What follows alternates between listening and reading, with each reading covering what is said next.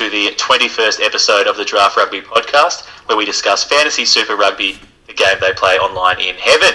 I'm your host, Cargie, and uh, joining me again tonight, I have both Harry and Nelson.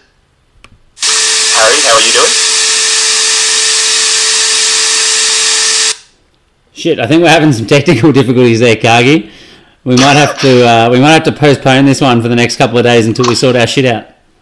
Yeah, that's uh, it's not looking good. Um, all right, well, too bad, listeners. Uh, we just thought this is a good way to let you know, but um, yeah, we'll, we'll try to sort it out and uh, get it up. We've only got we've only got time for one announcement, and that is that Cargie, you were my bitch.